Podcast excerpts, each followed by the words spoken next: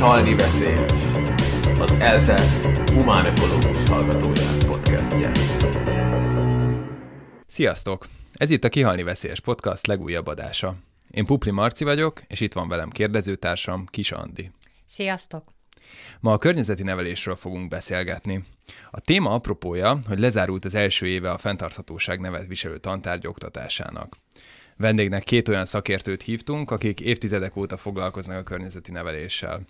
Itt van velünk Cipán Katalin, az UNESCO Magyar Nemzeti Bizottság tagja, aki a Zöldföld tankönyv szakmai vezetője is. Üdvözlök mindenkit!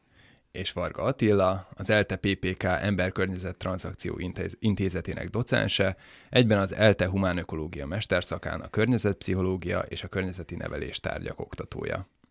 Üdvözlök mindenkit! Köszönjük, hogy elfogadtátok a meghívásunkat.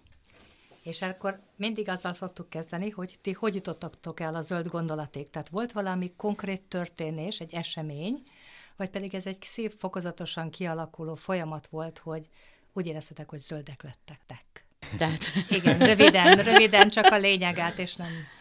Um, nekem a meghatározó élményem az a sunyi táborokhoz kötődik, amikor engem elhívtak az első sunyi táborba, és akkor mondtam, hogy hát én nem szeretek csak úgy ott lenni, mondták, hogy jó, majd megnézik, hogy van-e valami feladat.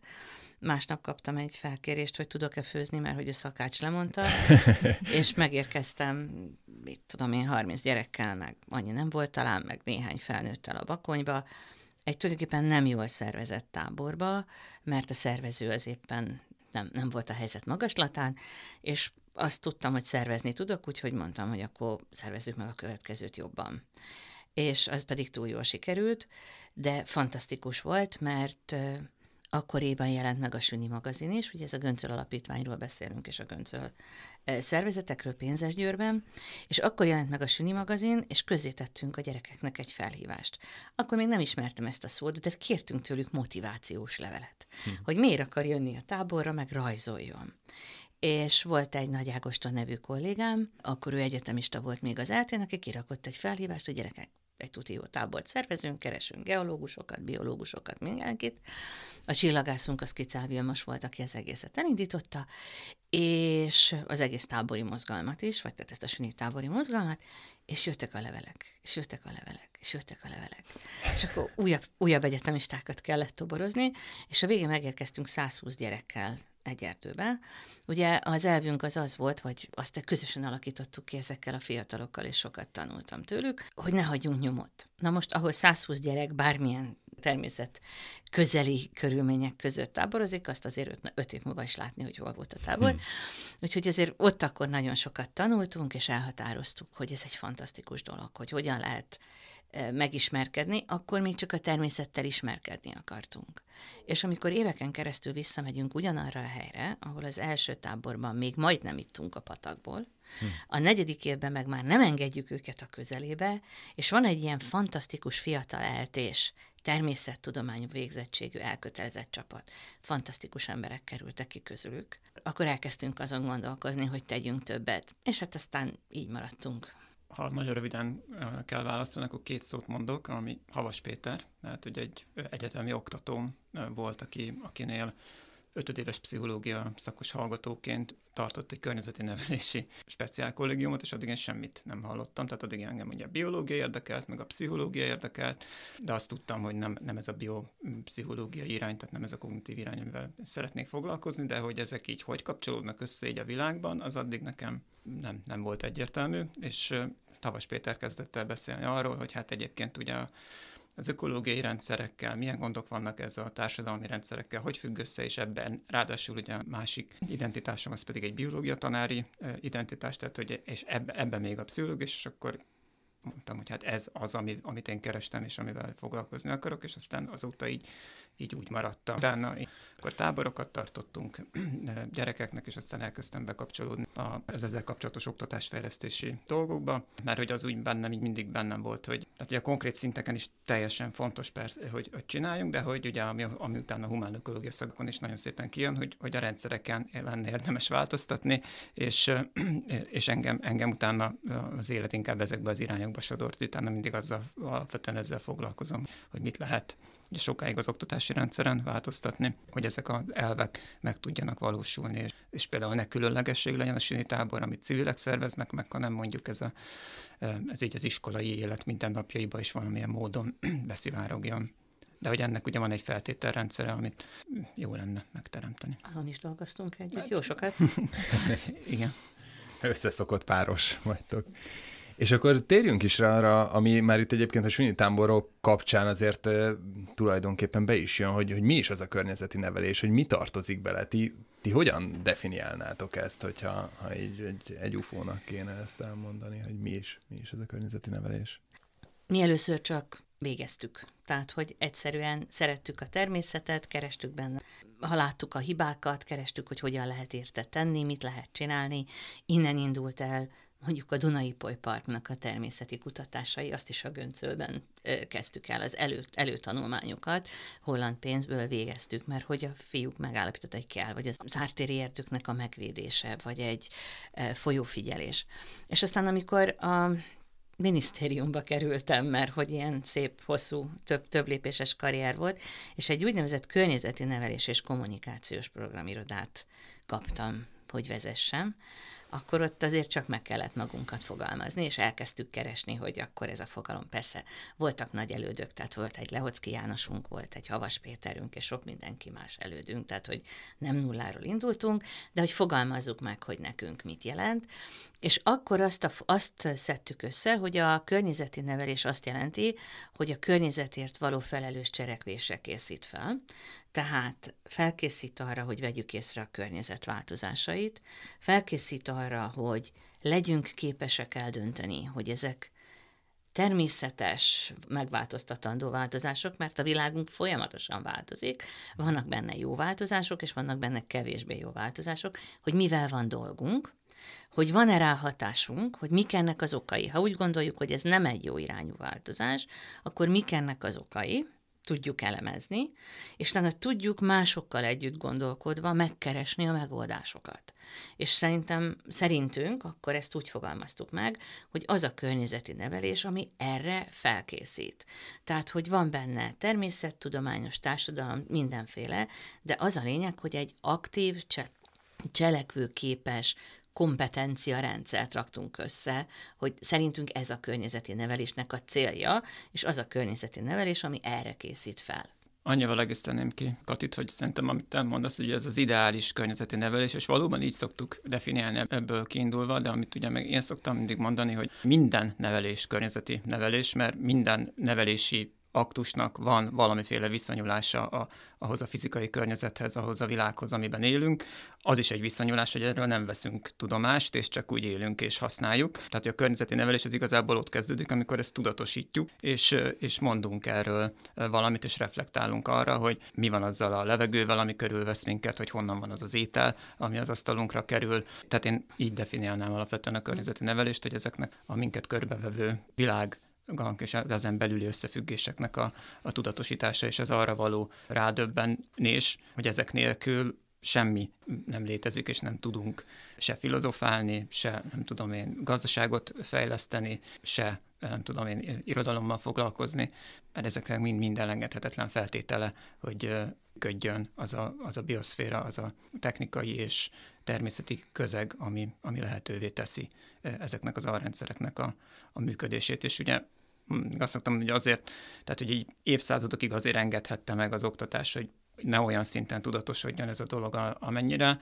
mostanába kell, mert hogy alapvetően egy olyan világban éltünk, ahol, az, ahol nem feltételeztük azt, hogy mondjuk 200 év múlva nem fog tudni úgy működni az a világ, ahogy éppen az adott állapotban működik. Tehát belátható időn belül nem voltak kérdésesek az emberi civilizációnak a, a, a, a fizikai fenntarthatósági alapjai.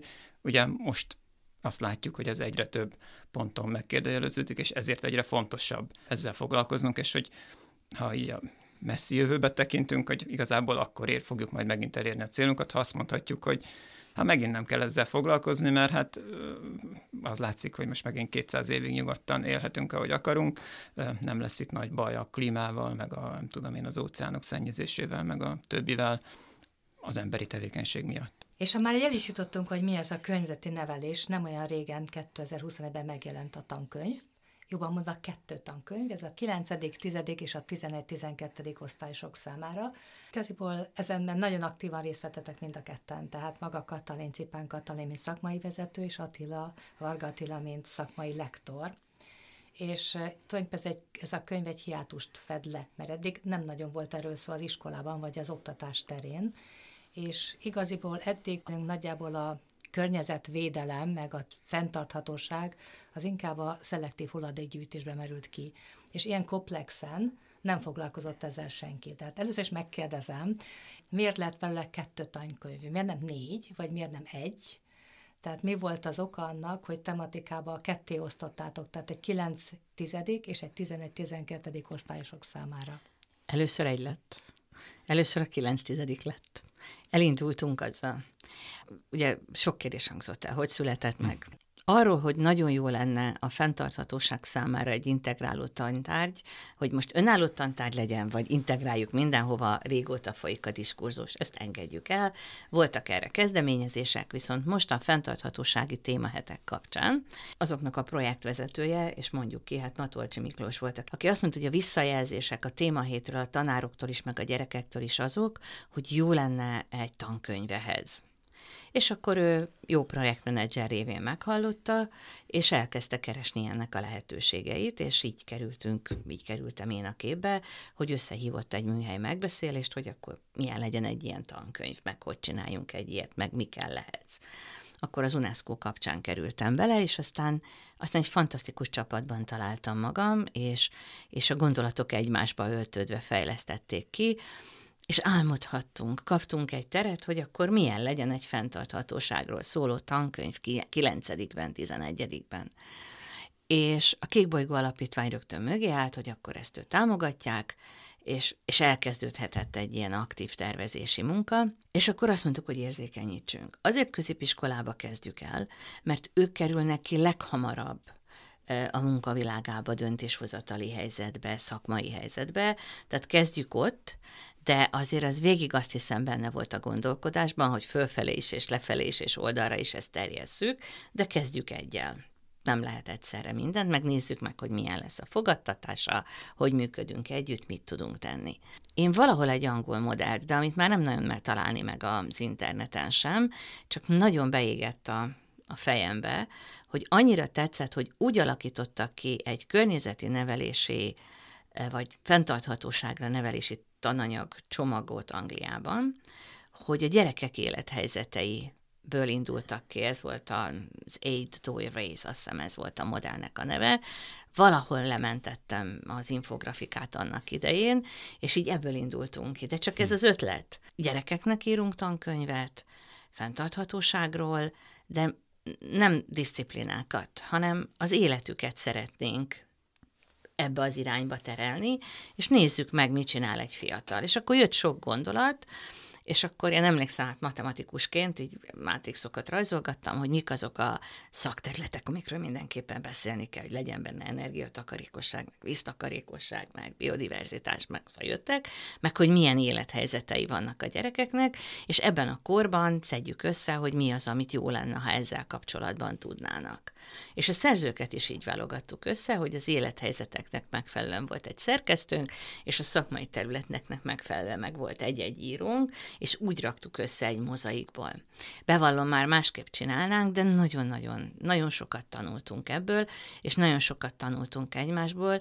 Volt egy fantasztikus szerzőnk, vagy írónk, aki mindezt összegyúrta ugyanarra az egy nyelvre, tehát a tizenakárhány író és szerkesztő által összerakott anyagotból egy koherens anyagot gyújt. Én is minden betűt megolvastam, hogy az rendszer szinten álljon össze, és mindegyiket hassa át ugyanaz a gondolat, még a fotókat is egyenként úgy válogattuk hozzá, hogy az úgy azt a szöveget, ami ott van, támaszza alá. Ha kellett éjszakánkon keresztül cserélgettük ki a képeket, hogy ez még hm. nem az. És, és ez egy, egy életem egyik legszebb alkotó munkája volt, mindez a Covid idején. Látszik benne, a közös, volt. látszik benne a közös alkotás, de nincs vége az alkotásnak. Szóval így indult a tankönyv, Értem. és ez van benne. Annyit tennék hozzá, hogy tehát egy picit árnyalnám, amit, a, amit az elején mondtál, hogy, hogy ilyesmi nem volt előtte, és akkor így a, most akkor így lát. Mert ugye így, ahogy említettük, vagy a bemutatkozásunkban is kitűnt, hogy ö, 20 éve mi is, de 30-40-50 éve elég sokan dolgoztak hasonló dolgokon, akár tantárgyi kezdeményezések voltak, már emlegetett Havas Péternek is voltak általános iskolai, akkor inkább természetismeretnek hívott dolgai, de amiben már gyakorlatilag ugyanezek a momentumok benne voltak, tehát akár tantárgyi előzmények is vannak a történeti részben is.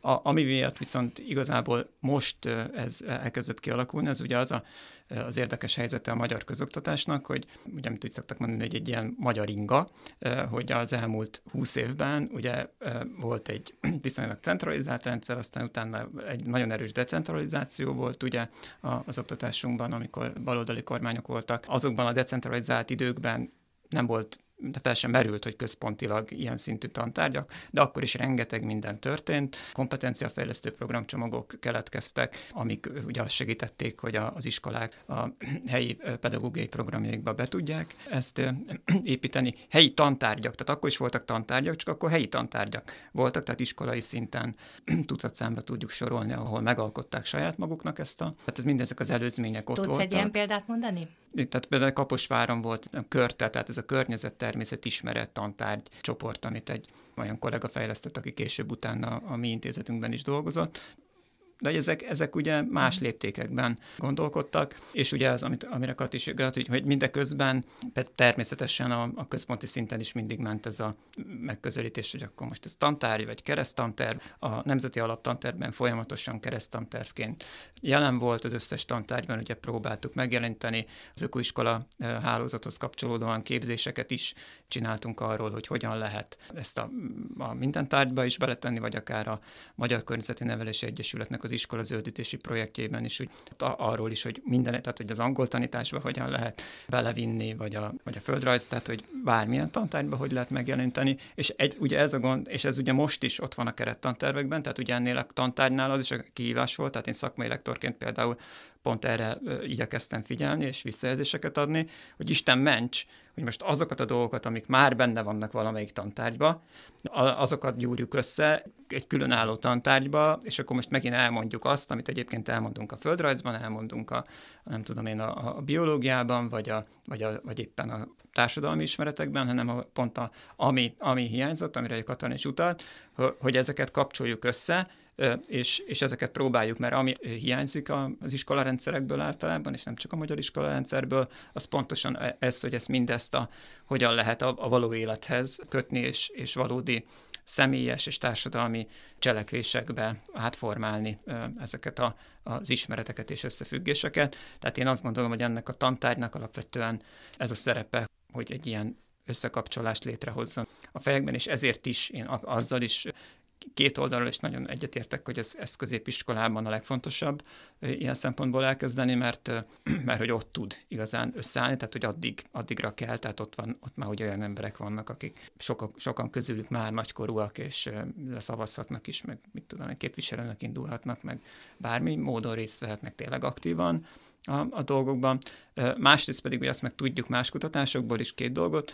Az egyik, hogy ilyenkor fordulnak el a természeti környezettől alapvetően a, a diákok, mert ugye akkor a társas környezet sokkal-sokkal fontosabb számukra, és ez, tehát ez nem az oktatási rendszereink hiányossága, hanem az életkori sajátosság, tehát hogy ezért is nagyon fontos, hogy itt ilyenkor közös aktivitások és társadalmi kérdések felül is közelítsük a dolgokat, tehát hogy ezért is ez a korosztály nagyon fontos erre. És a harmadik dolog, amit tudunk sajnos a kutatásainkból, hogy ugyanakkor meg ez az a korosztály, ahol meg a, az oktatás is elkezdi elengedni ezt a dolgot. Tehát, hogy olyan mondatot nagyon sokszor hallunk, hogy a környezeti nevelést nagyon korán el kell kezdeni, és a kisgyerekeket meg kell fogni.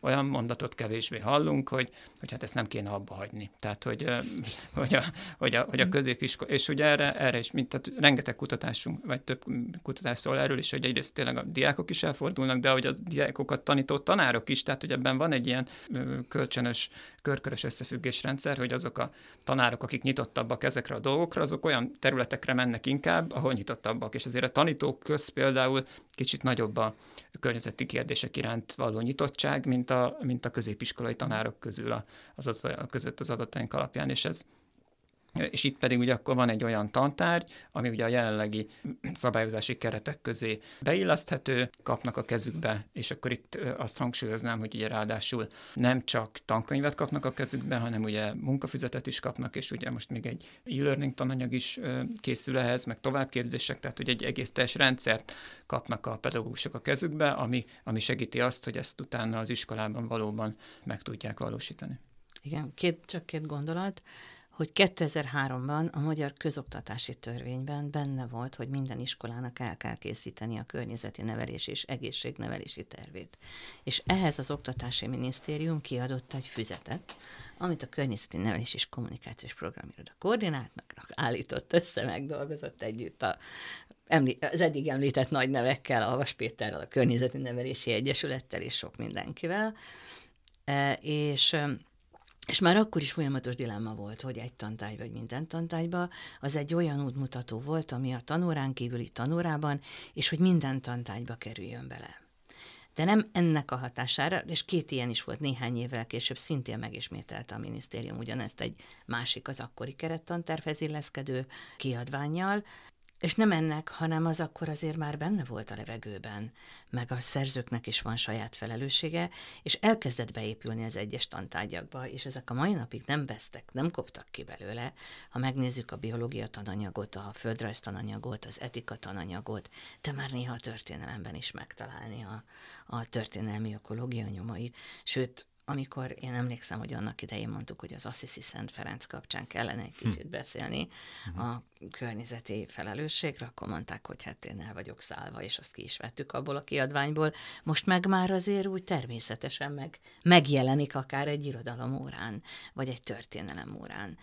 Tehát, hogy változik a világ, változik az érzékenységünk, de ezek nem múltak el nyomtalanul, és nagyon jó, hogy erre lehetett építeni.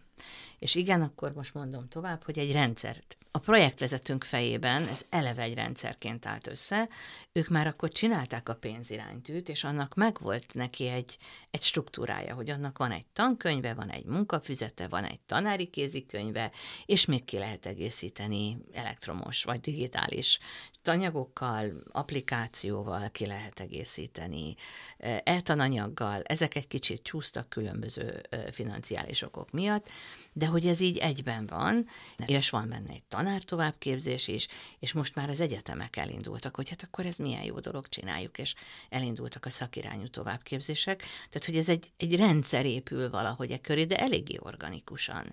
Tehát, hogy, hogy elindult a hógolyó, és hát ki tudja, kit temet maga alá, de nagyon bízunk benne, hogy ez még egyelőre egy választható tantárgyként indult. De tényleg minden csatornáról jön, a biodiverzitás irányából, a klíma kutatók irányából, a vízzel felelősen foglalkozó szakértők irányából, hogy ezek épüljenek be az oktatásba. Hát ezeket már csak egybe lehet beépíteni, úgyhogy bízunk benne, hogyha ha átütjük azt az inger küszöböt, meg ugye azért a tantárgyi órákért folyó háborút, meg az aktuális nemzeti alaptanterveknek az újragondolását, akkor akár csak itt tévesen mondom, hogy akár a fősodorvorba és vonalba is bekerülhet majd egy ilyen tankönyv. Nyilván mindenki álmodik arról, hogy amit, amit kitalált és megálmodott, abból, abból valami még nagyobb hatású dolog lesz, de már annak is örülünk, hogy, hogy ilyen szinten eléggé sikeresen működik. És a fősodor az azt jelenti, hogy kötelező, kötelező tantárgy, vagy, és az nem érhet... vagy nem egy 10%-os választhatóságban, hanem egy kicsit nagyobb lehetőséget kapnak erre. Ez azt jelenti, hogy 10% iskola választhatja, vagy eddig csak ennyien választották? Nem, az, az azt jelenti, hogy a, a, az óráknak a 10%-áról dönthet nagyjából valamilyen helyi szinten. Tehát ugye itt most, a, ha ezt a tárgyat választja az iskola, akkor azt jelenti, hogy, az, hogy a bizonyos saját maga által választott órakeretet azt nem plusz matematikára fordít, vagy nem plusz angolra fordít, amit ugye mondjuk egy... Vagy informatikára. Vagy informatikára, tehát amit mondjuk egy, egy tagozatos is osztály esetében ugye nagyjából oda kell, hanem egy részét ennek az órakeretnek ide fordítja. És láttatok egyébként ebben mintázatokat így az első évben, hogy milyen iskolák választották ezt az utat? Tehát, hogy ezt a fenntarthatóságtan tárgyat, vagy...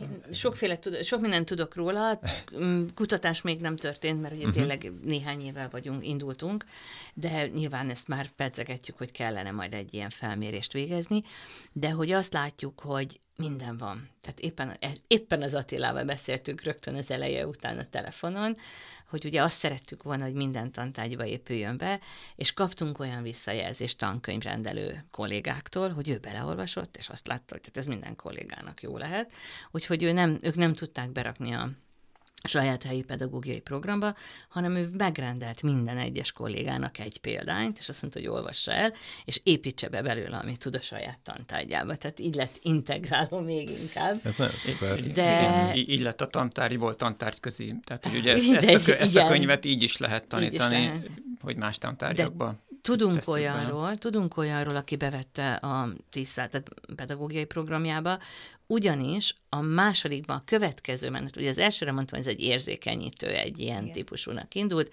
a könyv messze több információt tartalmaz, mint amit heti két órában meg lehet tanítani, úgyhogy úgyis újságcikkszerű, magazinszerű, nem fejezetei vannak, hanem magazinszámok vannak, és azt is ajánljuk a továbbképzéseken, hogy minden tanár a saját maga érdeklődésének és a diákjai érdeklődésének megfelelően rajzoljon föl egy ívet, és válassza ki a cikkek közül azt, ami azt a pedagógiai célt tudja teljesíteni, amit ő szeretne elérni, és mellesleg bízunk benne, hogy többit is elolvassák, majd érdekesnek találják, de hogy egy, mi az, amit végigvesznek.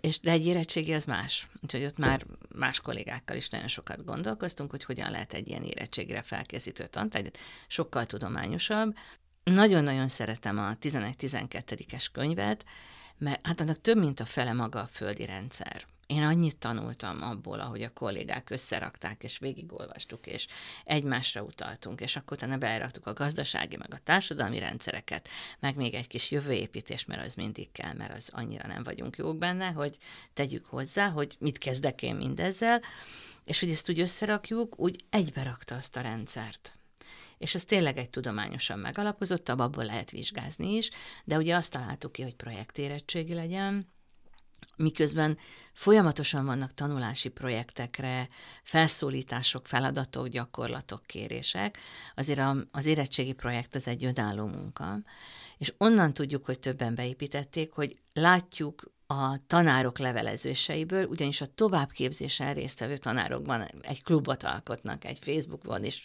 tartják a kapcsolatot, erősítik egymást, és jönnek ilyen levelek, hogy mi nem vettük föl, de lenne egy diákom, hova iratkozzon be, kit, mhm. kinél kell fölvennie, ki tud ebben segíteni, és már tudjuk, hogy várható érettségiző diák például fenntarthatóságból, mert van olyan iskola, amelyik beépítette és átveszi.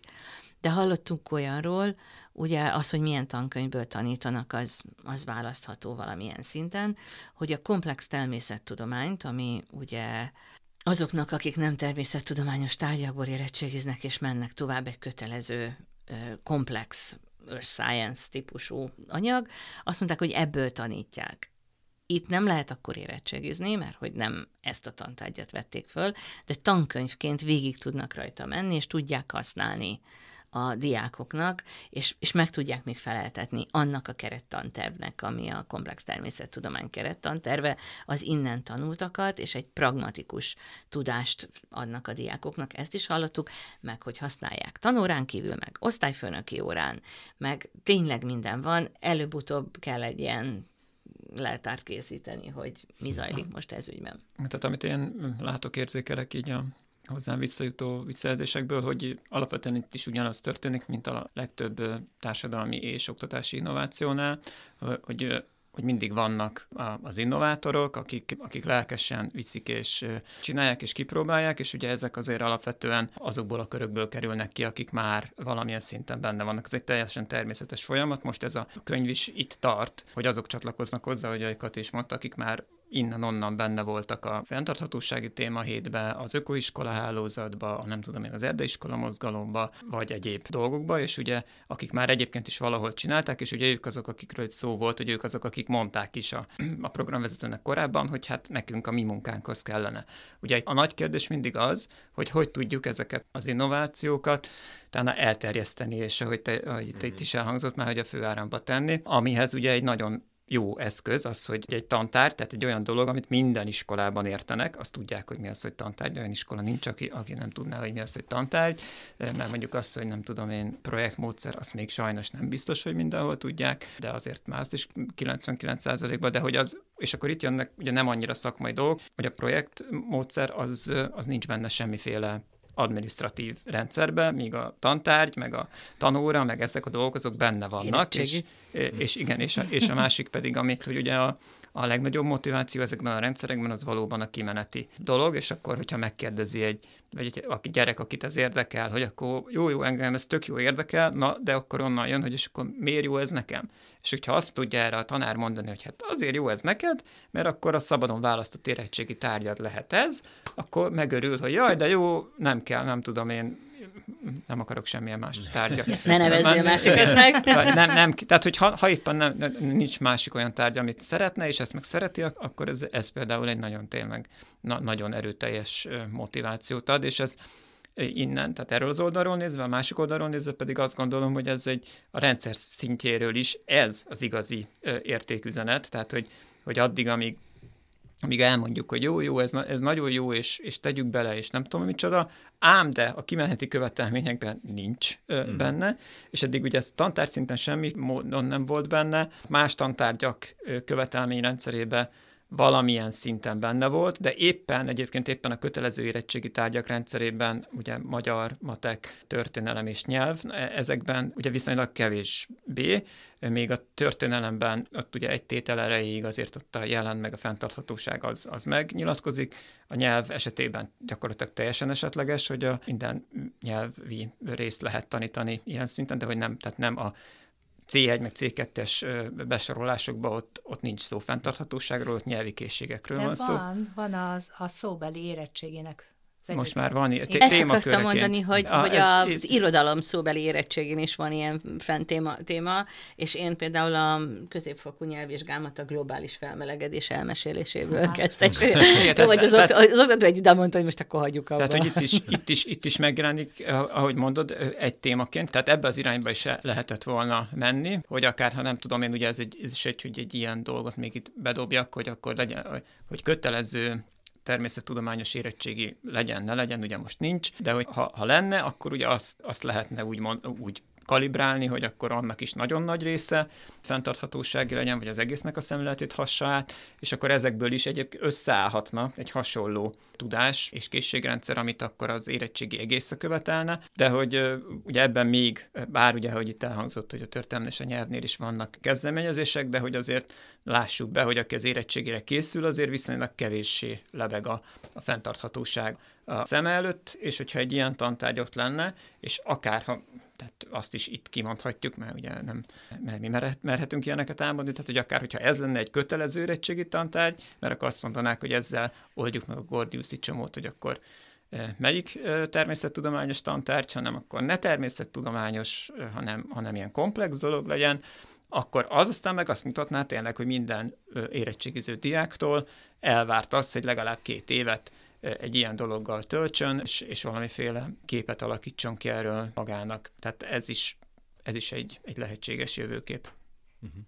És ha már itt sok szó volt az érettségiről, mit jelent pontosan ez a projekt érettség? Ez hogy néz ki, hogy fenntarthatóságból projekt érettségit lehet hát Van egy komplet leírása, hogy uh-huh. egyrészt minden évben ki kell írni a témákat, Aha. hogy milyen témákra lehet, és akkor van egy algoritmus, amit az érettségi törvény, vagy a rendelet, uh-huh. bocsánat, rendelet, ugye? Annak a mellékleteként benne van, hogy hogyan kell, hogy mit kell tennie a tanárnak, mit kell fele, hogyan kell segíteni a diákot, hogyan kell ezt ki kidolgozni, el kell készíteni egy dolgozatot, azt be kell adni, meg kell védeni, és akkor ez az Mhm. érettségi ö, menete. Ennek a projektérettségnek van egy ilyen eleve ö, már bejáratot, mert volt már ilyen tantárgy, vagy van is ilyen tantárgy, amiből lehet projektérettségit tenni, csak, csak ehhez mindig meg kell határozni a témákat, meg, tehát ez egy a hivatalos procedúra része. Uh-huh. Meg Tehát- hogy mikor kell közzétenni a témákat, ez mind rendeletileg szabályozott, és akkor azt jelenti, hogy kap egy komplex témát, amit körbe kell járnia, fel kell dolgoznia, írni kell belőle egy dolgozatot, és azt a dolgozatot meg kell védeni. Akkor ez egy ilyen mini szakdolgozat tulajdonképpen, Igen. vagy egy előszakdolgozat szerű. Igen, Uh-huh. próbálunk majd, nem tudom, nem nekünk lesz hozzá befolyásunk, de hogy valami komplex téma legyen, nyilván ez egy szempont. Uh-huh.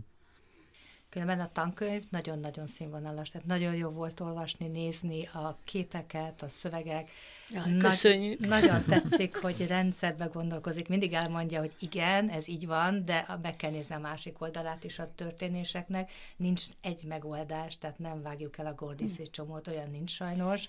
És, és az a legfontosabb, de ez nem csak itt, hanem a fenntarthatóságnak, hogy itt és most jelen tudásunk szerint, jelen körülmények között, jelen környezeti állapotok között ezt találjuk a legjobb megoldásnak. Lehet, hogy holnap kiderülnek olyan információk, történik valami, elmossa a fél falut a zár, akkor más lesz az elsődleges feladat. És azokat a képességeket kell igazából átadni, hogy ezt képesek legyünk megnézni, mérlegelni, és, és tényleg együttműködve más szakmákkal, más emberekkel, egymással hasonló gondolkodásúakkal megoldásokat keresni, és ne féljünk attól, egy folyamatos, egy, egyetlen egy biztos, a változás. Ehhez a ez régen ugye az a stabilitás volt a, a mindennek a, az alapja, akkor is változott, csak azt gondoltuk, hogy az akkor, hogy még legelején mondta Attila, hogy azt gondoltuk, hogy az akkori világunk az állandó. Az erőforrások végtelen ideig rendelkezésre állnak, az időjárásunk az végtelenig ugyanolyan marad, mint szokott lenni, bár tudtuk, hogy a geológiai léptékekben vannak hidegebb, meg melegebbek, de hát mit számít az az egy emberöltőhöz képest? Most egy kicsit felgyorsultak ezek a dolgok, de hogy ezekhez egy, igen, Hát azért. is is, igen. igen. Is is, mert uh-huh. van egy természetes változás, és van ennek Igen. egy antropogén hozzáadott hatása, amit valaki vitat, van, aki nem vitat, de van, létezik, itt van. És hogy ezzel nekünk valamit kezdeni kell, és mi azokat, azt hangsúlyozunk, hogy azokat a képességeket kell fejleszteni, amivel ezeknek a kezelését megtanítjuk, és, és nincs bölcsekköve. Nem bölcsekkövét keresünk, közös megoldásokat keresünk az adott legjobb tudásunk szerint, a többi rendszert nézve. Tehát nem lehet azt mondani, hogy mert a gazdasága hibás mindenért, mert a nem tudom én milyen réteg, mert a nem tudom én melyik döntéshozó, hanem helyzetek vannak, trendek vannak, folyamatok vannak, amiben meg kell nézni, hogy most ebben a trendben, ebben a helyzetben mi az, ami várható, és hogyan lehet ezt befolyásolni. Ez egy nagyon fontos szempont, és nem ehhez vagyunk szokva. Tehát a disziplinák világában, ahol alapigasságok vannak, tézisek vannak, és definíciók vannak, ez egy nagyon ijesztő terület. Kevesen mernek még rálépni. Pont azért, mert ennyi minden változik, ennyi tényezője van, hogy milyen gyakran tervezitek, hogy átírjátok a tankönyvet. Tehát ha történik valami olyan, ami úgy érzitek, hogy ez most feltétlen szükséges, vagy pedig mondhatok magatoknak egy mondjuk három év, öt év, tíz év, amikor felülvizsgáljátok és átgondoljátok. Hát ö, ez most nincs kitalálva, mert hogy egyelőre még örülünk, hogy most megvolt ugye a 9-10, akkor meg lett a 11-12. Szakközépsem, szakképzésen most készülnek a füzetek, tehát minden szak szakmához, szakmacsoporthoz. Szóval egy ágazathoz készül egy-egy füzet, ilyen ágazati füzeteket készítünk, és azt a kollégák rakják össze, és terve van nyilván az általános iskola is, tehát hogy azért van egy ilyen folyamat. Egyszerre mindent nem lehet, de próbáltunk nem... Jó, nyilván az adatok azok napiak, amik vannak benne, de nagyon sokszor megpróbáltuk kivédeni ezeket az abszolút igazságokat azzal, hogy feladatokat adunk. Tehát, hogy most éppen 2021-ben, amikor írtuk, akkor ott volt egy ilyen pandémia, akkor azt úgy lemertük írni, hogy azzal úgy ott éppen mit küzdöttünk, vagy mivel találkoztunk, de tettünk bele olyat, hogy nézd meg az aktuális adatokat, nézd meg az aktuális időt, nézd meg a mostani helyzetet, menjél, nézd meg a településedet, meg nem, nem ilyen mindennapi híreket raktunk be, vagy ha beraktuk, akkor csak úgy, hogy elemezd, és aztán keresél mostani híreket. Nézd meg hozzá a trendeket, mert hiszen azt tudtuk, hogy nem tudjuk három évenként újraírni. Tehát, hogy azért ez a foly- nem fog menni. Forrásigényes, nem, tehát még így is mindig azt gondoltuk, hogy kevés idő állt rendelkezésre, több emberrel, több módon kellett volna megvitatni, de egy tankönyv írására azért megvan az, hogy mekkora forrást lehet kapni, és azok a gyönyörű folyamatok, amiket megálmodunk, az ötszörösébe, hatszorosába kerülne. Tehát ezek nem fértek bele, itt ugye mindig előjön az oktatásfejlesztésnek a, ez a, igen, ez az idői csapdája, hogy ha megalapozott adatokra alapulva visszajelzések alapján akarjuk jól átírni a tankönyvet, akkor ugye ez lassú lesz, mert akkor először ugye össze kell gyűjteni az adatokat, azokat elemezni kell azokra vissza, és akkor és minél inkább megalapozott, annál inkább el fog késni, mert akkor, és elavul. akkor addigra megint elavult, tehát hogy ez egy ilyen, de ugyanakkor ez nem jelenti, hogy ne lenne erről gondolok, tehát hogy, hogy most amint elindult ugye a kipróbálása, ugye Kati említette, hogy, a, hogy működik egy közösség, amin keresztül ugye folyamatosan jönnek a, a gyakorlatból származó visszajelzések, és ezek ülnek, és, és ezek ugye be fognak épülni, ugye lesz második kiadása a könyvnek, ugye ennek is van egy akkreditációs része is, és ugye a, van egy, itt is van egyébként egy játéktér, tehát hogyha valamiről kiderül, hogy nagyon-nagyon nem működik, vagy nem tudom én, valamit még esetleg pluszba még egy picit be kellene tenni, akkor icipici mozgástér van, akár hogy a, tehát ilyen korrekciók, akár akár a következő kiadásban is megtörténhetnek, és aztán utána tényleg ilyen öt éves időtávban, akkor pedig ugye egy, egy újabb akkreditációval akár nagyobb változások is természetesen bevezetésre kerülhetnek. Igazándiból tényleg, ahogy Andi is mondta, már nagyon nagy örömmel olvastuk a könyvet. Őszinte leszek, nem, nem tudtam még végigolvasni a két könyvet, csak átfutottam, de hogy minden erényem mellett egy-két téma volt, ami úgy föltűnt nekünk, hogy, hogy egy kicsit kevéssé van tárgyalva, számunkra legalábbis, vagy akár hiányzik is. És például ilyen volt, ami nyilván egy kicsit talán marginális, de hogy mostanában nagyon sok szó van róla, a klímaszorongás, hogy ez tudatos döntés volt, hogy ezt nem teszitek bele, mert igazániból maga a, az, hogy a válasz rá, hogy, hogy cselekedni kell, az benne van, de maga a téma, hogy ez egy hát, létező dolog, hogy klímaszorongás, az pedig így hiányzik. Mint ahogy pedagógia sincs benne, mégis Aha. az egész könyv egy pedagógiai mű. Igen. Tehát, hogy nem a disziplinákról beszélünk benne, hanem, hanem a gyerekek élethelyzeteiről és az életteréről. És van benne ugye az első kötetben egy komplet egészségfejezet, aminek a mentális egészség kőkemény része van benne egyéni tesztelések, van benne menj ki, nézd meg, mennyit töltesz a szabadba, van benne digitális diéta. Abszolút, tehát, hogy a, a fejünkben ez benne volt, és kifejezetten kimondott cél volt, hogy a gyerekek szorongásait nem erősítjük. Tényleg nagy gond van. Tehát nem olyan rég mondom, a folyosón meséltem, hogy olvastam most egy könyvet szoronganék, ha nem azt mondanám, hogy de erre válaszokat kell keresni, és az a könyv is azt mondja, hogy itt vannak a krízisek, itt vannak a változások, de már tényleg sok mindent tettünk, de nem az a lényeg, hanem minden helyzetben lesznek emberek, minden helyzetben leszünk. Nem, tehát ez nem úgy fog történni, hogy jön az Armageddon és holnaptól, a klíma Armageddon és holnaptól mm-hmm. mindent elsöpör, vagy a nem tudom én, zombi apokalipszis, és akkor elönti a világot, hanem ez folyamatosan történik velünk,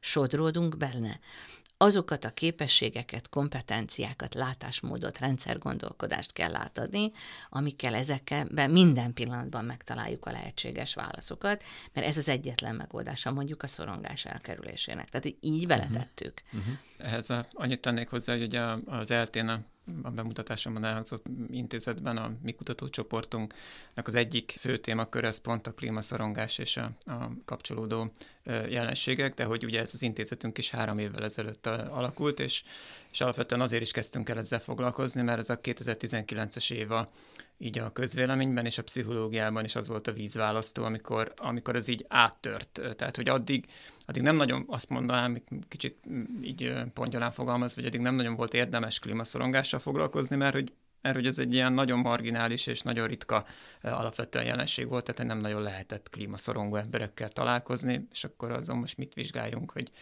negy, hát na, nagyon nehéz, de hogy akkor, akkor ez így megjelent, és így végig söpört az egész világon, és ennek ugye van is egy ilyen önmagát gerjesztő dolog, hogy minél többen beszélnek erről, akkor minél többen elkezdenek ezzel foglalkozni, és ez, ez az egyik oka, hogy egy ebben a könyvben ugye, hogy itt szó volt róla, hogy nem tegnap kezdtük el fejleszteni, hanem hanem ez egy nagyon hosszú folyamat. És a másik, hogy nekünk is ugye ez az elmúlt néhány év kellett ahhoz, hogy eljussunk odáig, hogy ma már valamit tudunk arról, hogy hogy működik a klímaszorongás, hogy valami pszichológiailag érvényes kutatásokra alapuló választ tudjunk arra adni, hogy mennyiben nem kell növelni, vagy mennyiben kell. A podcast egyik előző adásában ugye Lány András mondta, hogy Isten ments, hogy kezeljük a klímaszorongást, mert hogy ez egy motivációs faktor, de hogy ezt pszichológusként így nem mondhatjuk, hanem ugyan nagyon meg kell néznünk, hogy ez pontosan tényleg hogy működik, hogy tényleg motivációs faktor, vagy tényleg paralitikus faktor-e. Erről most már van némi tudásunk. Szerencsére az, még most az, az látszik az adatokból, mind a nemzetközi, mind a magyar adatokból, hogy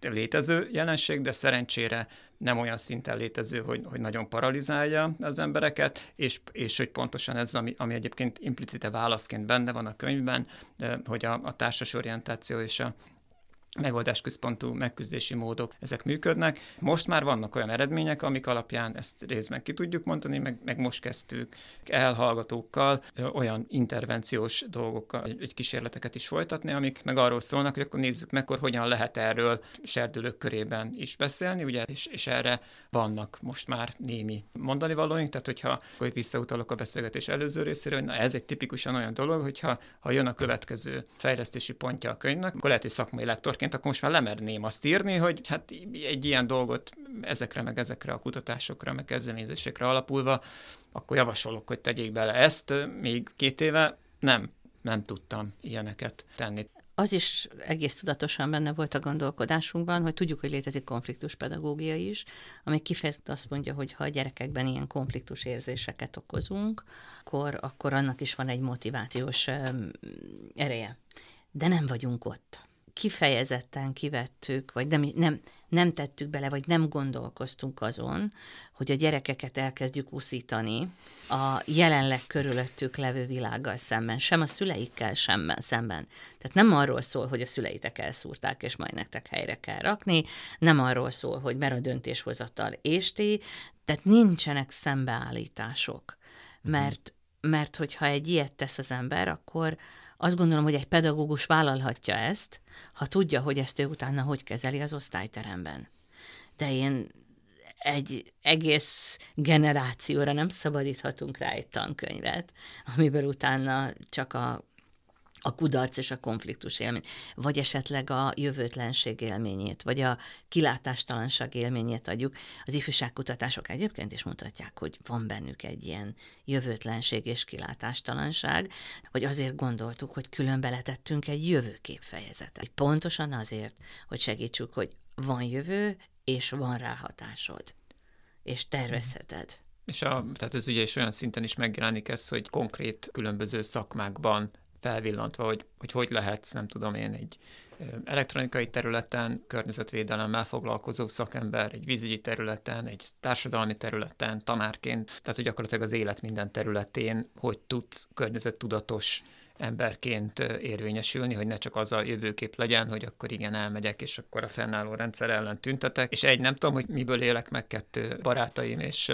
családom nem fogja megérteni, hogy én most itt mivel is foglalkozom, tehát valljuk be, hogy ez néhány embertől eltekintve ez nem egy vonzó jövőkép, hogy akkor mi legyünk a társadalom ellen harcoló valaki csodák, hanem és igazából csak akkor tudunk, mert miről szólnak ezek a mozgalmak is, ugye arról, hogy változtassuk meg a társadalmat. De a társadalom akkor fog megváltozni, hogyha benne lévő emberek, az azt alkotó rendszerekben olyan emberek vannak, és olyan emberek dolgoznak, akik, akik nyitottak erre a változásra, és a saját kompetencia szintjükön teszik, nem tudom én, vállalatvezérként is meghozzák azokat a döntéseket, amik ebbe az irányba mennek, de hogy mást mondjuk befektetőként ugye azt mondják, hogy, hogy ilyen irányokba menjenek a, a befektetések, és ezt is ugye a kis befektetőtől a, a nagy tőke alapkezeli e- emberekig mindenhol. Igaz, hogy rendszerek vannak, de ezekben a rendszerekben mindig konkrét emberek hoznak konkrét döntéseket, és ahhoz pedig nagyon is tudatos felkészülés kell, hogy ugye ezt én szakmai pályafutásom során is sokszor találkoztam is ezzel, hogy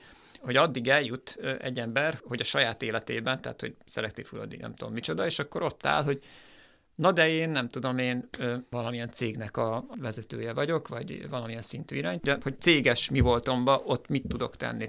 Természetvédelmi programon beszélgettünk, hogy miért van ott, és akkor kiderül, hogy azért, mert hogy gyakorlatilag ott vezek el azért, hogy, hogy, hmm. hogy, hogy hétközben meg egy multinál nem tudom én mit csinál. És akkor ez is egy megküzdési forma, de hogy milyen jó lenne, ha, ha ő azon is tudna dolgozni, hogy abban a multiban az ott meghozott döntéseibe hogy tudja beépíteni. Csak ugye ez azért, most, most leegyszerűsítem persze, mert csak így kiragad egy példaként, de hogy neki, tehát valószínűleg azért se jutott eszébe, mert hogy a, az az út, ami elvezetett odáig, hogy ő ebben a multiban, nem tudom én, középvezető legyen, annak semmelyik pontján nem volt szempont az, hogy akkor a fenntarthatóság hogy kerüljön ide be, és ebben a könyvben meg ugye e, ez is felvillan, hogy de igen, és akkor a gazdaságnak a működése, és akkor cirkulitás, és hasonló elvek, amiket akkor fel lehet használni, és akkor azt lehet mondani, hogy figyelj, akkor most ezt csináljuk ezt, profitunk ugyanúgy megmarad, csak kevesebb hulladékunk lesz, stb. És, és akkor már is tett azon kívül is, hogy a világért, és lehet, hogy nagyobb hatást ért el, mint azzal, hogy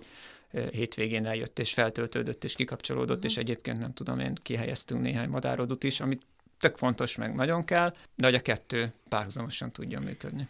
Én ezért is örültem a szakképzési megkeresésnek, hogy a szakképzés számára is készüljön. Az érzékenyítő könyv, ez a 9 gyakorlatilag megmaradt. Mondjuk egy-két ilyen változást tettünk, hogy a coworking office-ok helyett tettünk bele mondjuk egy szakmai műhelyt, hogy ezt hogy lehet berendezni fenntarthatóan. Most mondtam egy példát, nem, nem emlékszem pontosan, de próbáltuk egy kicsit lejjebb hozni a, a munkavilágához a, a feladatokat, de ami még fontosabb, hogy a, hogy a füzetek, amik most készülnek ezekre az ágazatokra, lehet, hogy nincs bennük minden. Sőt, biztos, hogy nem, mert kis füzeteket készítünk, és azért mennyi egy szakmának, hány tantárgya, hány műhelye, hány szakia, hány tudása, mennyi mindene van, de szemléletet víz be, amire aztán utána majd lehet később építkezni. Megpróbáltuk majdnem mindenhova beletenni egy kicsit a, mondjuk az ökomarketing szempontokat, hogyha neked egy vállalkozásod lesz. Vagy jó-jó, hogy te már egy kicsit környezetbaráttan működsz, de hogy fogod ezt a beszállítóktól elvárni? Vagy, tehát most csak így mondtam példákat, hogy, hogy próbáltuk ezt azt, hogy hogyan tudsz egy kicsit rendszerhez is hozzányúlni, meg akár szakiként, munkásként az egyszemélyes műhelyedben is. Nem tudom, mi fog ebből átmenni, de hogy már elkezdtünk gondolkozni, azok a fizetek most azt fogják tükrözni, ameddig föl tudtuk húzni a szakmát ebben a gondolkodásban, mert azok a tanárok írják, akik ezekkel foglalkoznak, fogékonyabbak voltak, nyitottabbak voltak, érzékenyebbek voltak, de annyi van benne, amit most a, az adott ágazat elbírt ezen a szinten, és majd reméljük, hogy lehet ezt a húrt tovább feszíteni, de, de legalább elindulunk ezen, ebben az irányban. Én ennek nagyon örültem egy kicsit még ehhez a felelősség kérdéshez visszacsatolva, nekem ami ami még fölmerült bennem a könyvet olvasva, hogy, hogy nagyon sok tényleg gyakorlati megküzdés, meg hogy felkészít a jövőre, hogy hogyan lehet, de hogy ennek a, az úgymond etikai, filozófiai, erkölcsi megalapozása, az mint hogyha hiányozna, hogy igazándiból én miért foglalkozzak a jövővel, miért tegyek a, azért, hogy élhetőbb legyen a jövő generáció számára, illetve akár magam számára a következő évtizedek, hogy ezt látjátok-e hiánynak, mert bennem ez fölmerült, hogy, hogy akár ez e, erről is lehetett volna. Lehet, hogy lehetett volna hangsúlyosabb. Tehát, hogy ezt most, mint mondtam, úgy raktuk össze, uh-huh. hogy, hogy, hogy mátrixok és cikkek születtek, és utána uh-huh. utólag abból összeszerkeztük, ahogy egy magazin születik, volt benne egy nagyon komoly didaktikai cél, tehát például ez az első fejezet a 9-10-esben, ami a rendszer gondolkodás, meg úgy oda elküldi az embert, ott azért már elég komolyan célunk volt, hogy vedd észre, hogy ezzel neked is dolgod van. Aztán vannak benne nagyon jó pofa az ábrák példák, hogy, hogy és akkor hogy, hogy hat ez a te életedre, vagy milyen módon csapódik le. El tudom képzelni, a, a 9-10-esnek egy ilyen érzékenyítés volt a célja. Szerintem a 11-12-esben, amikor leírjuk az egész földi rendszer működését, azért én már azt gondolom, hogy egy olyan 16-17 éves fiatal ember és fiatal hölgy, aki ezt úgy elolvassa, az ebből azért le tudja vonni ezt a következtetést, hogy én ebben élek. Igen. De... És a filozófiai alapoknál pedig, pedig csak a különböző megközelítéseket vettük bele.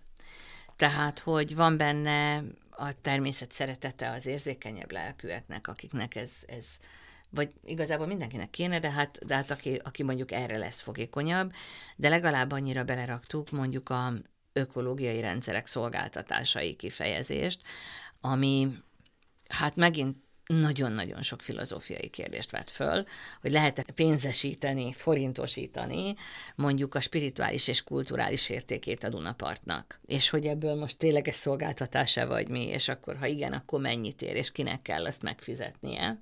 És még sorolhatnék ezer ilyen kérdést. Ezekben nem megyünk bele, de felvetettük, hogy vagy forintosítjuk, és akkor tessék beépíteni megint szintén szerintem a 11-12-ben meg a szakképzési gazdaság és füzetbe benne van de a 11-12-esben is az, hogy hogyan lehet ezeket az externáliákat internalizálni, vagy hogyan kell valaminek az értékét figyelembe venni, miért kellenek ezek a fogalmak ahhoz, hogy mondjuk egy gazdasági számításba figyelembe vegyük, de nem önmagában filozofálás szintjén, hanem megint ugyanúgy az élet területeire fókuszálunk.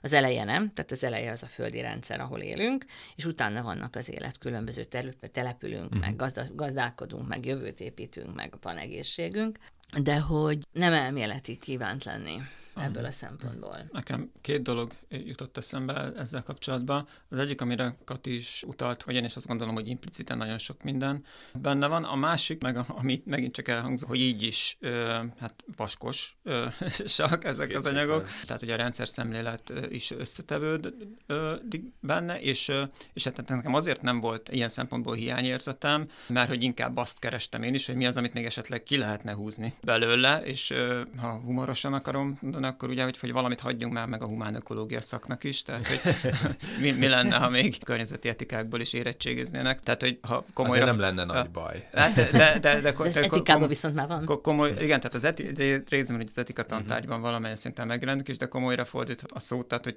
annak nagyon nem örültem volna, hogyha ez egy nyúlfarknyán, tudom, hogy, hogy akkor uh-huh. oda kerül, hogy akkor mély ökológia, és akkor jó.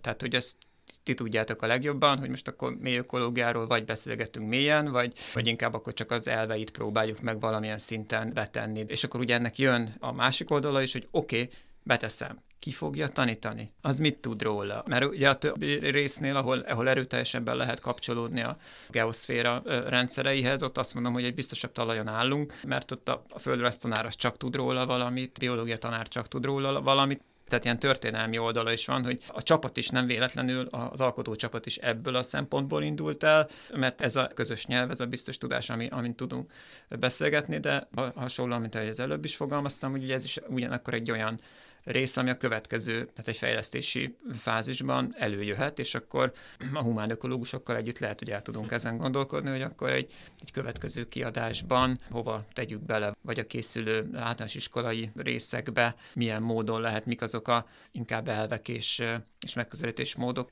amik azokat a, az erkölcsi etikai alapvetéseket, amik a környezeti etika oldaláról vannak, azok, azok megjelenjenek. Tehát én, én, én azt mondanám, hogy ugye a közoktatásban ebben a tárgyban inkább ennek a leképeződéseit jeleníteném meg, és nem annyira magukat akár az etikai megfontolásokat, de azt, azt azért nem tartom lehetetlennek, tehát ezzel majd érdemes elgondolkodni, hogy, hogy tényleg valamelyik egyfajta reflexió szintjén, csak hogy ezt, ezt akkor viszont tényleg egy uh-huh. nagyon erőteljesen átgondolt és szakmailag kontrollált körülmények közé, egy olyan közegbe, ahol tudjuk, hogy a, a, és, és akkor már biztosabban is bemerném tenni, hogyha ha már látszik az a támogató rendszer, hogy ez nem csak úgy oda kerül, és akkor valaki nem tudom én feleltet mély uh-huh. ökológiából. Mert... Mint ahogy az én veszőparipám sincs benne megfelelően.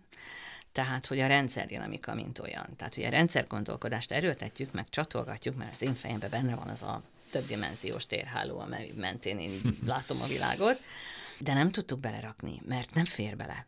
Tehát a, megint a 11-12-esben már van néhány rendszerdinamikai ábra, már leírtuk azt, hogy mik azok a megerősítő és kiegyensúlyozó hurkok, de még a szerzőink között is nem, akar, tényleg nem kritikaként, de hogy ennek a nyelvnek az ismerete, ez nem a sajátunk. Nagyon kevesen használjuk jól.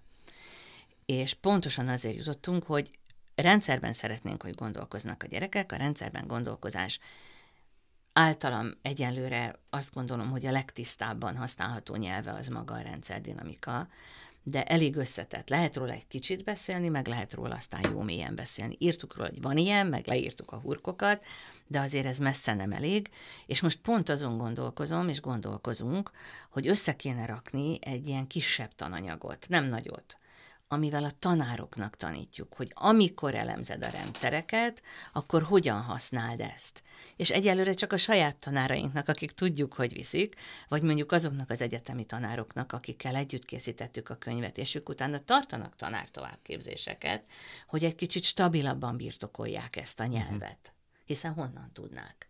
Hogy tanuljuk együtt, készítsünk együtt példákat, vegyük ki a könyv egy-egy eseményét, és rajzoljuk föl együtt, hogy ugyanazt értsük alatta. Mert ez egy viszonylag exaktú, jól megfogható dolgok, hogy legalább indítsuk el ezt a fajta gondolkodást.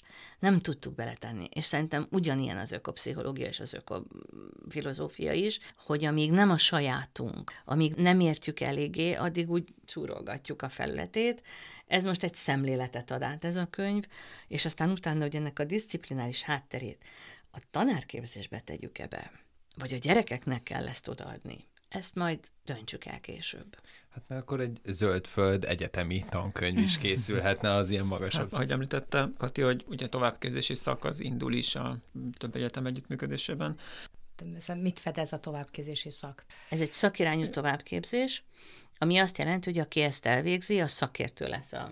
Ez egy pedagógiai szakértői felkészítés és vizsga, aminek van egy szakmai része és ez a pedagógus igazgatás, nem tudom, tehát hogy van egy ilyen abszolút bevált kötelező gyakorlata ezeknek a szakirányú továbbképzéseknek, és mindig lehet hozzá egy, egy szakvizsga felkészítés, és mindig lehet hozzá egy szakmai területet választani.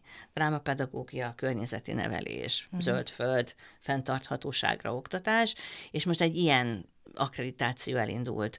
A Corvinus Egyetem indította, és most két egyetem már indítani is fogja elvileg a szakot szeptembertől, a Veszprémi, illetve a Műszaki Egyetem indítja most ezt a két szakot, ha jól tudom, és ezeknek még, még zajlik a továbbképzése, de ez is annyira korlátozott óra számot lehet belerakni, és megint azt mondjuk, hogy ha valaki megtanulja ezt a szakigazgatási részt, tehát a szakmai igazgatási részét, akkor mellette nem tudjuk az egészet átadni. Megint ilyen, ilyen zöldföldesen szemléletet tudunk átadni, hogyha ő természettudomány területére jött, akkor kell, hogy tanuljon társadalomtudományt, ha társadalom területére jött, akkor kell, hogy tanuljon természettudományt, egy kicsit kell látnia a rendszert is egyben, egy kicsit tudnia kell, hogy mi az az ökológia, mi az az ökoszisztéma, hogy rakjuk mindezt úgy bele, hogy utána ő ezt még tanítani is tudja. Kell, hogy legyen hozzá módszertani rész, kell beszélni a projektpedagógiáról, kell beszélni terepgyakorlatokról, melyik ujjamat harapjam és ennek is ez is csiszolódni fog, és mindig nyilván az adott felsőoktatási intézménynek a, az egyébként ebben a szakterületen meglévő tudására tud alapozni, hiszen ott vannak az oktatók, ha tanítanak környezetvédelmet, ha tanítanak körforgásos gazdaságot, ha tanítanak környezeti nevelési módszertant, bármit, akkor abból tudják összerakni ezt a szakot, ami nekik a Tin House létezik, illetve behívhatják a mi szerzőinket, hogy segítsenek egy-egy tantárgynak a továbbadásában, mint ahogy a Zöldföld kapcsán ki is alakult a projektcsapatunkkal egy együttműködés, hogy ezekben azért valamilyen módon, vagy hozzájárulóként, vagy lektorként, vagy valamilyen módon járuljunk hozzá, hogy, hogy a Zöldföldet azért a Zöldföld csapat hozzájárulásával tudják tanítani az egyetemeken, vagy akár a mi kollégáink tudják tanítani,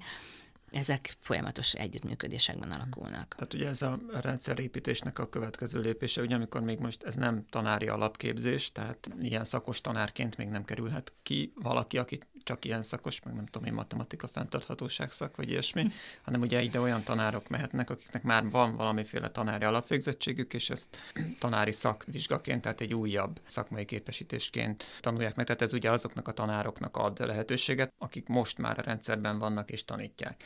És hogyha ez a rendszer szervesül, akkor ugye ezt fentről lefele lehet építeni, hogy akkor ezen a szakirányú továbbképzési szak alapján, vagy ennek a hátterén lehet majd akkor akár alapszakot is kialakítani a későbbiekben, akkor meg már majd az ifjú nemzedéket lehet arra felkészíteni, hogy akkor ő fenntarthatóság szakos tanárként jelentkezhessen a bármelyik gimnáziumba vagy szakközépiskolába tanítani ezt a tárgyat. Azért ezt tegyük hozzá, hogy környezettan tanárszak régóta létezik az egyetemeken, amiket most zészakként újítottak meg, ha, ha jól láttam. Nem jelentkeztek annyian, mint amilyen lelkesedéssel, motivációval el, elkezdték tervezni és meghirdetni ezt a szakot de például a környezettan szakos tanárok, ha eddig nem találtak maguknak munkát, és mégis a pedagógus pályán maradtak, és akkor tanítottak egy kis biológiát, vagy egy kis kémiát, attól függ, hogy mit, melyik, melyik szak, szakterületüket tudták eladni, nekik ez most egy kiváló lehetőséget fogadni, hogy ők azok, akik ennek sok területéhez értenek, és valahol ebben meg tudják találni magukat. Ugye gond is volt, hogy végeztek a környezettanszakos tanárok, de nem volt nekik tantárgyuk. Most hát, gyakorlatilag lett egy tantárgy, amit Tehát ugye abban a rendszerben azért is lehettek környezettanszakos tanárok, amiről ugye korábban beszéltünk, helyi tantárgyak lehettek, tehát senki se tiltotta az iskoláknak, uh-huh. hogy csináljanak ilyen tantárgyat, vagy, vagy akár bevezessék helyi szinten, de ezzel tényleg viszonylag kevés iskola élt. Most ugye az éjszak az ugye ez a komplex természettudomány, ami ugye a a szakképzésben ugye ott van azoknak, akik nem visznek tovább egy konkrét természettudományos tárgyat az első év után, sőt ugye most már gimnáziumban is van ilyen lehetőség, tehát van egyfajta felvevőpiaca, és ennek egy tényleg egy logikus kiegészítése az, hogy akkor itt pedig még jobban egy rendszerbe foglalva, illetve ugye a társadalmi aspektusokkal kiegészülve egy még inkább komplex fenntarthatósági szemléletű oktatás valósulhasson meg tantárgyi keretek között is. Engem még az érdekel nagyon, és itt Attila rád nézek elsősorban, hogy a, a tantárgynak a, a hatását mennyire tervezitek mérni. Az, hogy ezáltal, hogy valakik fenntarthatóság tantárgyat tanulnak, környezettudatosabbak lesznek-e, amikor érettségiznek adott esetben?